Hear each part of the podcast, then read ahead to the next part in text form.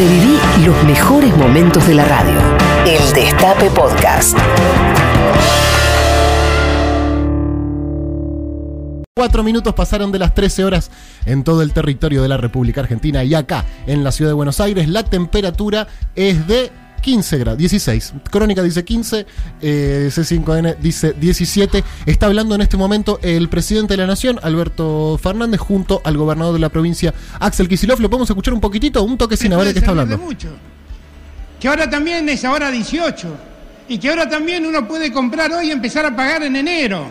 ¿Y por qué hacemos todo esto? Porque necesitamos que los argentinos vuelvan a consumir para que la producción también vaya y tenga un destinatario concreto. Y no nos avergüenza decir que el Estado está presente. Lo que nos da mucha vergüenza es tener un Estado asociado a los especuladores. Eso sí nos da mucha vergüenza. Y nosotros no somos eso. Feliz de estar acá, celebrando con esta música de fondo, una vez más, ratificando nuestra decisión de que tenemos dos objetivos por delante, la producción y el trabajo. Esa es la victoria. Gracias a todos compañeros y compañeras, gracias Luis y gracias a todos por estar aquí. Muchas gracias. Gracias a vos, Alberto. Te mandamos un abrazo grande. Eh, estamos arrancando la semana. Hasta las 3 de la tarde los vamos a estar acompañando acá por el aire del Destape Radio. Antes que nada, saludo a mis compañeros de trabajo. Maitena Boitis, ¿cómo te va? Buenas tardes. Muy buenas tardes, Pedro. ¿Cómo estás? Estoy muy bien. Tuve un buen fin de semana, descansé, salí a caminar, me pegó el sol en la cara, me comí un sanguchito en un banquito. Eh, con el sol pegándome en la cara y recordé un poco cómo era y dije, qué lindo, ¿eh? Me compré una coquita, un sanguchito, me senté en un banco, ¿eh? Me encontré con mis amigos, chapamos todos ahí en la plaza. ¡Ey, ey, ey! ¡Ey! ¿Sí? No, Pedro. Sí. No, eso no. Todos ahí unos, unos buenos besos en la plaza que estaba... No, pero no, no, da. puede. ¿Está permitido? se puede. Justo esa parte no, pero la otra sí, estaba bien. Mirá, yo, bueno, me lo tendrían que haber dicho el viernes porque yo estaba convencido que eso se podía. Pero bueno, en fin. ¿Cómo estás vos, Maitena? ¿Tuviste un buen fin de semana? Sí, también, con el sol en la carita ahí, paseando un poco, me encontré con el comandante por la calle. No, de casualidad. hermosa. Sí, es ¿Y qué verdad. estaban haciendo? Somos vecinos, vecines.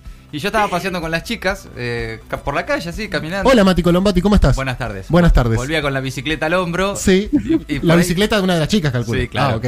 Y por ahí de atrás un, ch- ch- maitena. Eh, ¿Y vos qué hacías, Maite?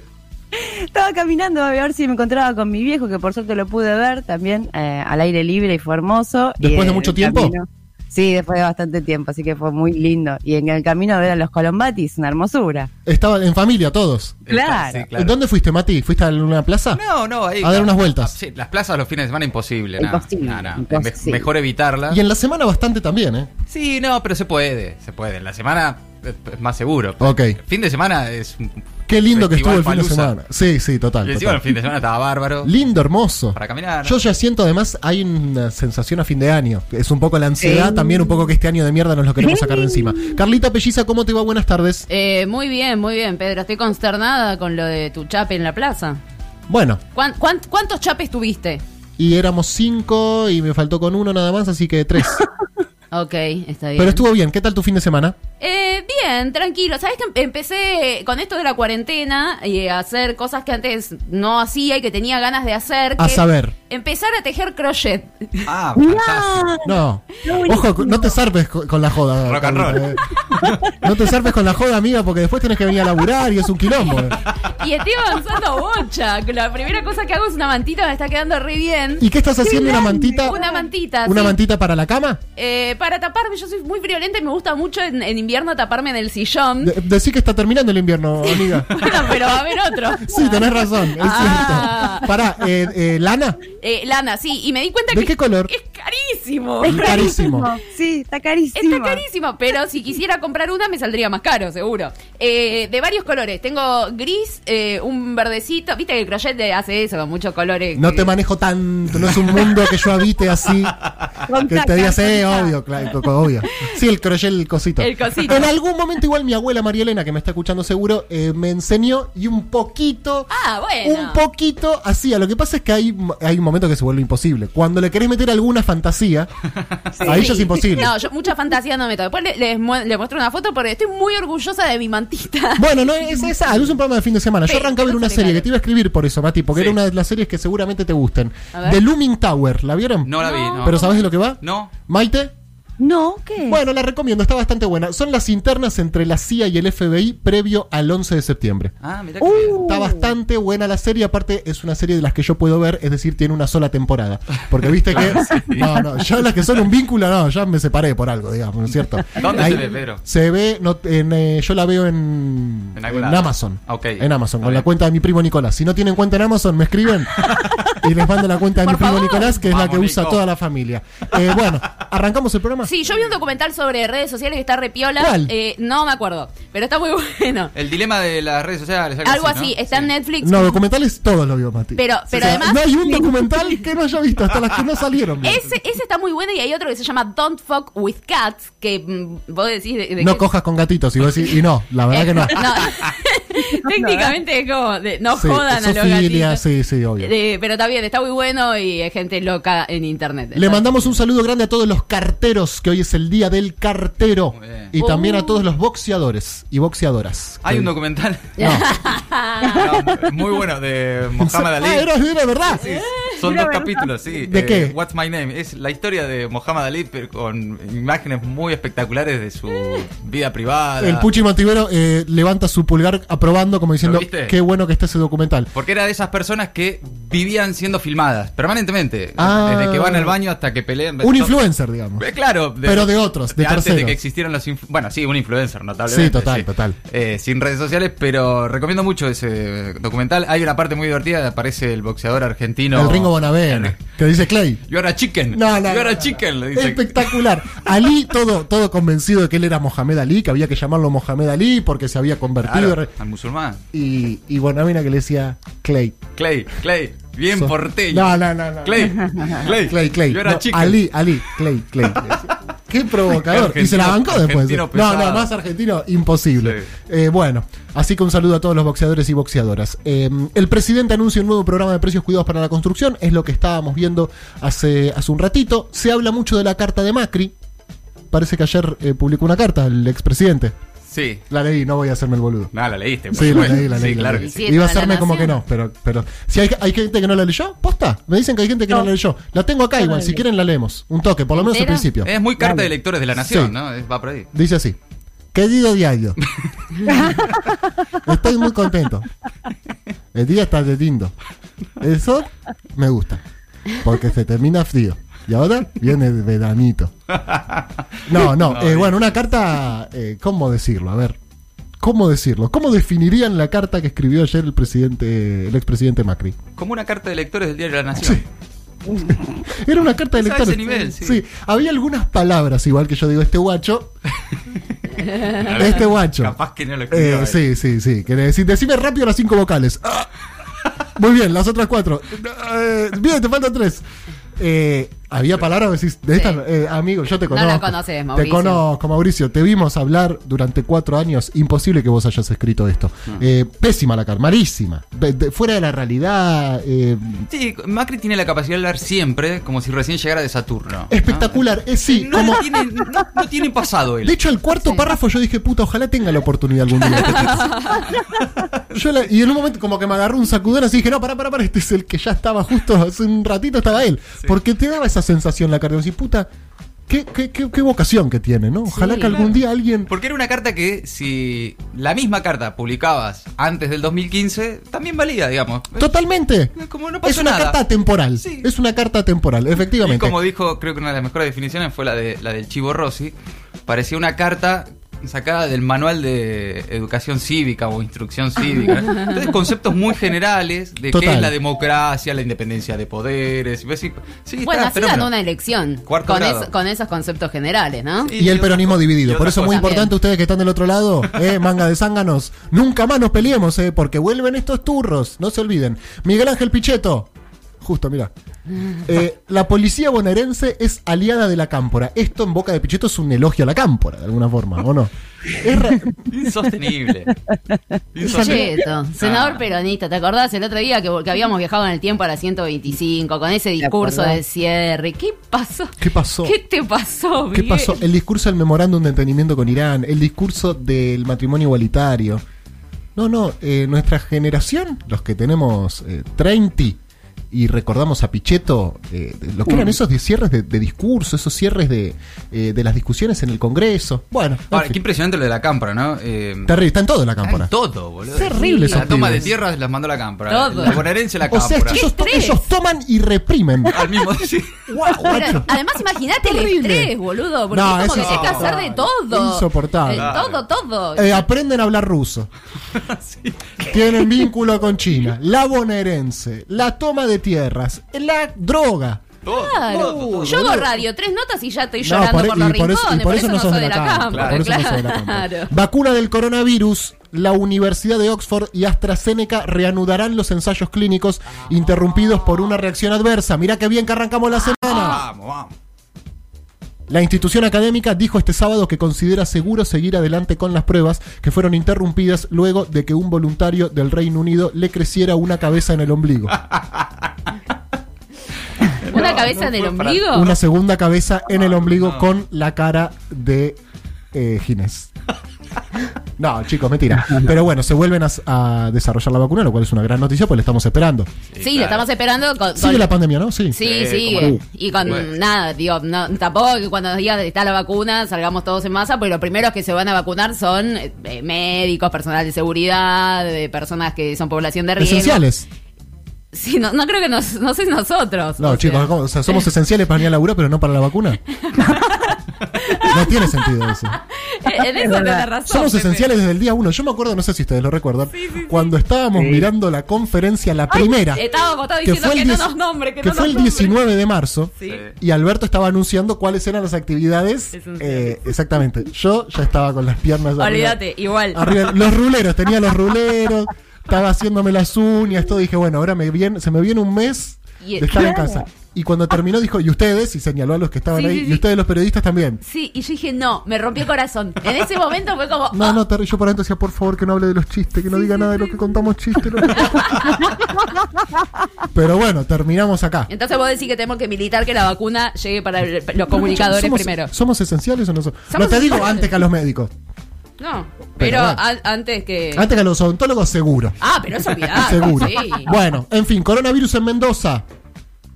Habilitan a trabajar a médicos extranjeros aunque no hayan revalidado sus títulos. Las autoridades provinciales incorporan profesionales para hacer frente al pico de contagios. Esto, por supuesto, tiene relación con que en este momento no estamos solamente atentos al número de camas disponibles, sino también al personal sanitario que está empezando a faltar. Fundamentalmente, sí. Y en algunos sectores de la Argentina en particular, ¿no? Caso Mendoza, pero también está muy complicada la situación en Jujuy. Están aumentando mucho los casos en Santa Fe. Terrible Ayer Santa Santa Fe. vino con un número de contagios por encima ya de la ciudad de Buenos Aires, eh, de la capital federal. Que igual Sí, bueno. lo tiene planchado. Bueno, Es una meseta, Pepe. pero preocupa lo de Santa Fe. Ok, sí, sí, sí, claro, por supuesto. Sí. Y acá no sé, bueno. Y hablando de preocupación, tengo una pésima noticia. No, Pedro, Cortame la música, Juan Tomala. No. La OMS, hay que ver si cuál de las OMS es, porque está la OMS línea intransigente y la OMS del pueblo. Advirtió que la pandemia de coronavirus será peor en octubre y noviembre en Europa. Se verá una mortalidad más elevada. En Europa. En Europa. Pero bueno, yo se los tengo que decir porque es mi deber informar. También piden ahora no saludar con el codo, chicos. Chicos, ¿Qué? ¿Por Bueno, pero está bien. A ver, Mati, vos tenés que estar a favor de eso. Vos no te gusta saludarle a la gente ni nada. Hacemos hola, general, y ya. Yo la ¿Cómo hacen los orientales? Los orientales, viste que ellos inclinan su cuerpo y acorde a la cantidad de grados de inclinación, eh, tiene que ver con la reverencia. Es que yo te digo Ah, que ni vos. siquiera, o ¿Sabías? sea. ¿Lo viste en un documental? Sí, lo vi este digo, fin de semana. Ni siquiera. La, la ley del mínimo esfuerzo. ¿Por qué voy a levantar mi brazo para saludar a alguien o agacharme? Digo hola.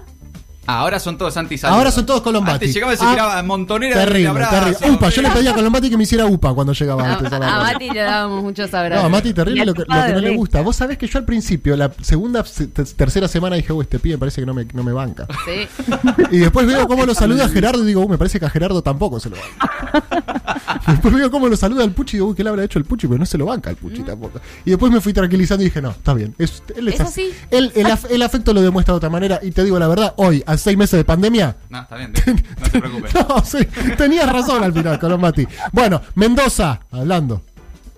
Che, el, el viernes dijimos que en La Pampa habían cancelado la transmisión comunitaria, ¿no? Sí, y hoy volvieron las clases presenciales. Hoy volvieron las clases Ah. presenciales. Nah, una cosa impresionante. ¡Posta! Sí, sí. Otro, otro mundo. Otro mundo, por lo menos otro mundo que Mendoza, porque una mujer que, según los médicos, había fallecido fue.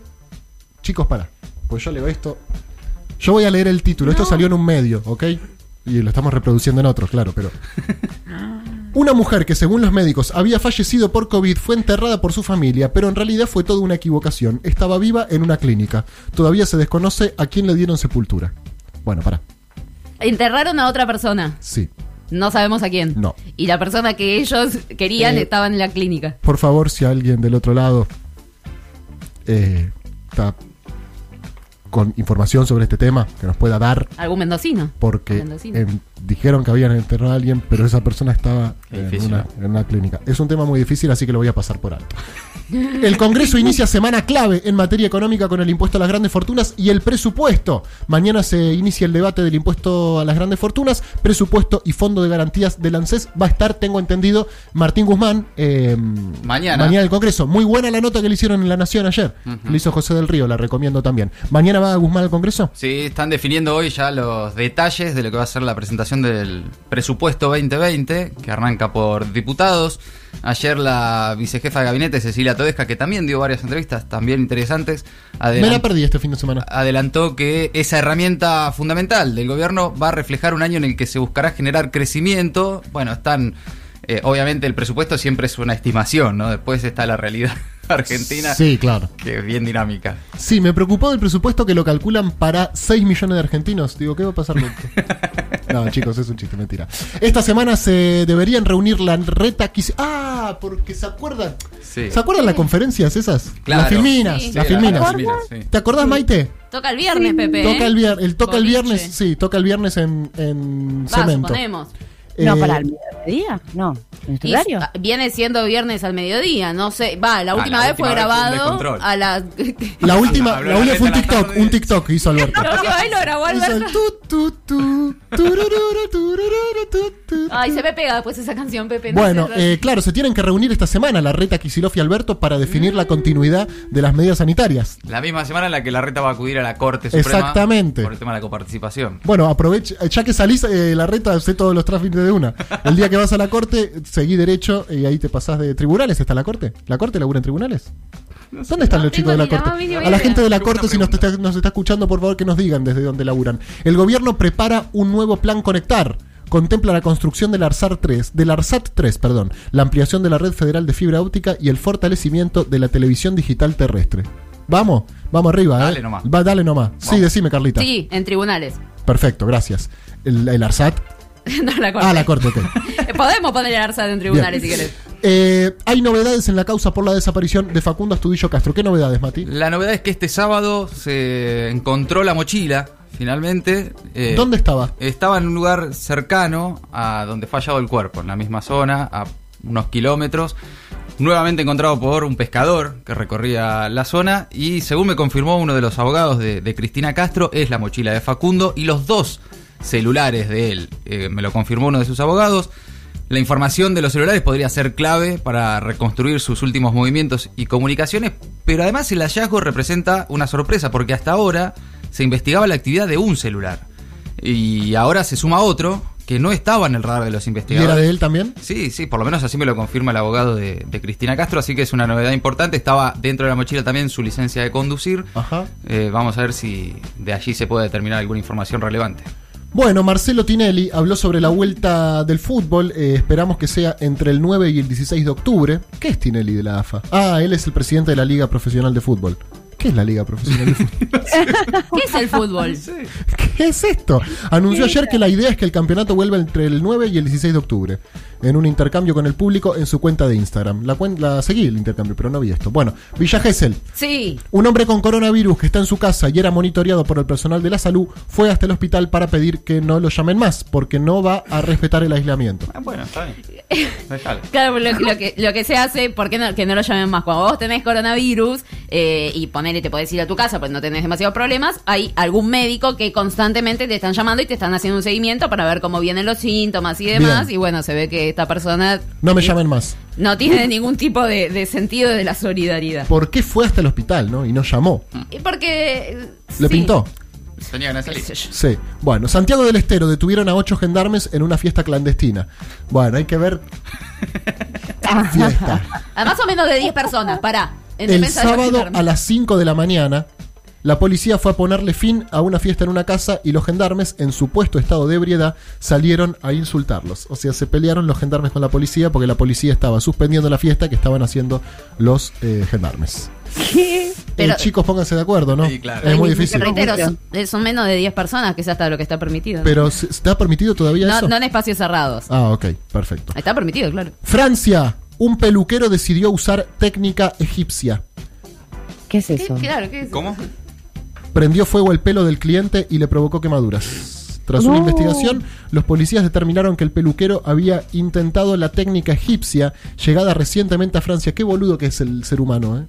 Sí. El ser humano es un ser Ya idiota. a esta altura de Es un ser tonto, es un ser tonto. sí. Porque el moda que llega. No, no sabes lo que se usa esto, ¿eh? Te quemás, te prende fuego el pelo. ¡Ay, boludo, no lo puedo Pero- creer! ¡Hacémelo Yo ya! te traje el mechero para hacer eso con tu pelo, Pepe, ¿no querías? No, no quiero eso. Oh. Igual ahora que veo que se hace en Francia, como que me da un poco de ganas. Y- Se quema una parte de los cabellos para hacerlos más maleables al peinado, más bien para cabellos rizados. ¿La conocías, Maite, vos la técnica? No, no, no. El empleado de la peluquería, un libio de unos 30 años que no habla una palabra de francés, no dominaba esta técnica. Es una venganza para, Para, se lo dieron a alguien que no tenía ni idea de cómo hacerlo. Entendió cualquier cosa. Le dijo solo las puntas, dijo sí, sí, vení. Bueno, es lo que pasa con la peluquería. Le decís solo Sí, la y punta te y te, prenden cortan, fuego to- no, te totalmente. cortan todo el pelo. Y esta es la más importante de todas, no sé por qué la ponemos al final. Anuncian que hay indicios de vida en Venus. Bien. Bien.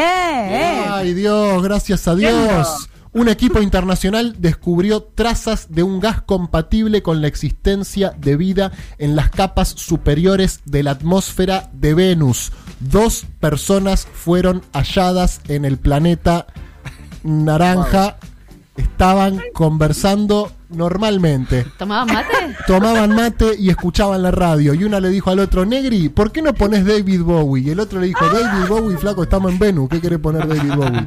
Y le dijo, no, pero en la Tierra escuchan uno que se llama David Bowie, que tiene una canción que está pero zarpada de buena. Ponela, estamos en Venus, flaco, ¿de qué estás hablando? Eso fue lo que encontraron ahí los de la NASA, que les mandamos saludos. El Destape Podcast. Estamos en todos lados. El Destape Podcast.